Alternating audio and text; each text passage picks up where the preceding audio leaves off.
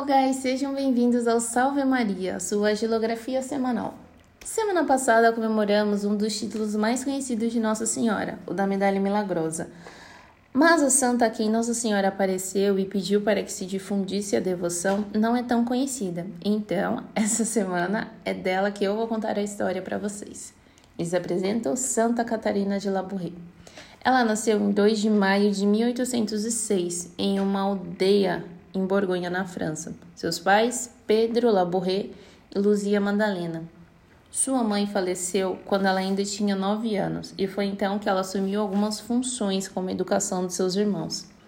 Desde muito nova já mostrava um grande amor por Nossa Senhora e em suas orações constantemente pedia a graça de um dia vê-la. Tendo uma irmã religiosa, também sentia esse desejo, porém, quando foi manifestar ao seu pai, ele negou. Mas isso não impediu-a de pedir a Deus a graça e esperar, e quando completou 24 anos, quando foi fazer uma visita à sua irmã, viu na parede a imagem de São Vicente de Paulo.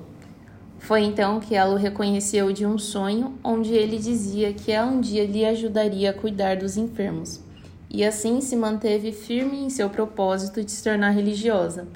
Em 1830, ela entra para o noviciado das Filhas da Caridade, na Rue Bec. No mesmo ano, Nossa Senhora ali aparece na capela do convento, é, em pé sobre um globo com vestes brancas, um manto azul, com as mãos elevadas até a cintura, sustentando um globo, figurando o mundo e em cima uma cruz. Nossa Senhora está com o rosto radiante e seus olhos estão voltados para o céu. Nossa Senhora disse: Eis o símbolo das graças que eu derramo sobre todas as pessoas que me pedem. E foi na sua terceira aparição e última que Nossa Senhora lhe apresentou um modelo de medalha que deveria ser confeccionado. E em 1832 a medalha começa a ser espalhada e difundida pelo mundo. Bom, sua morte foi em 30 de dezembro de 1872. Ela tinha 70 anos. Foi beatificada pelo Papa Pio X e a sua canonização aconteceu pelo Papa Pio XII. Observação: Durante seu processo de beatificação, foi-se verificado que o seu corpo se manteve em perfeito estado de conservação, inclusive os seus olhos.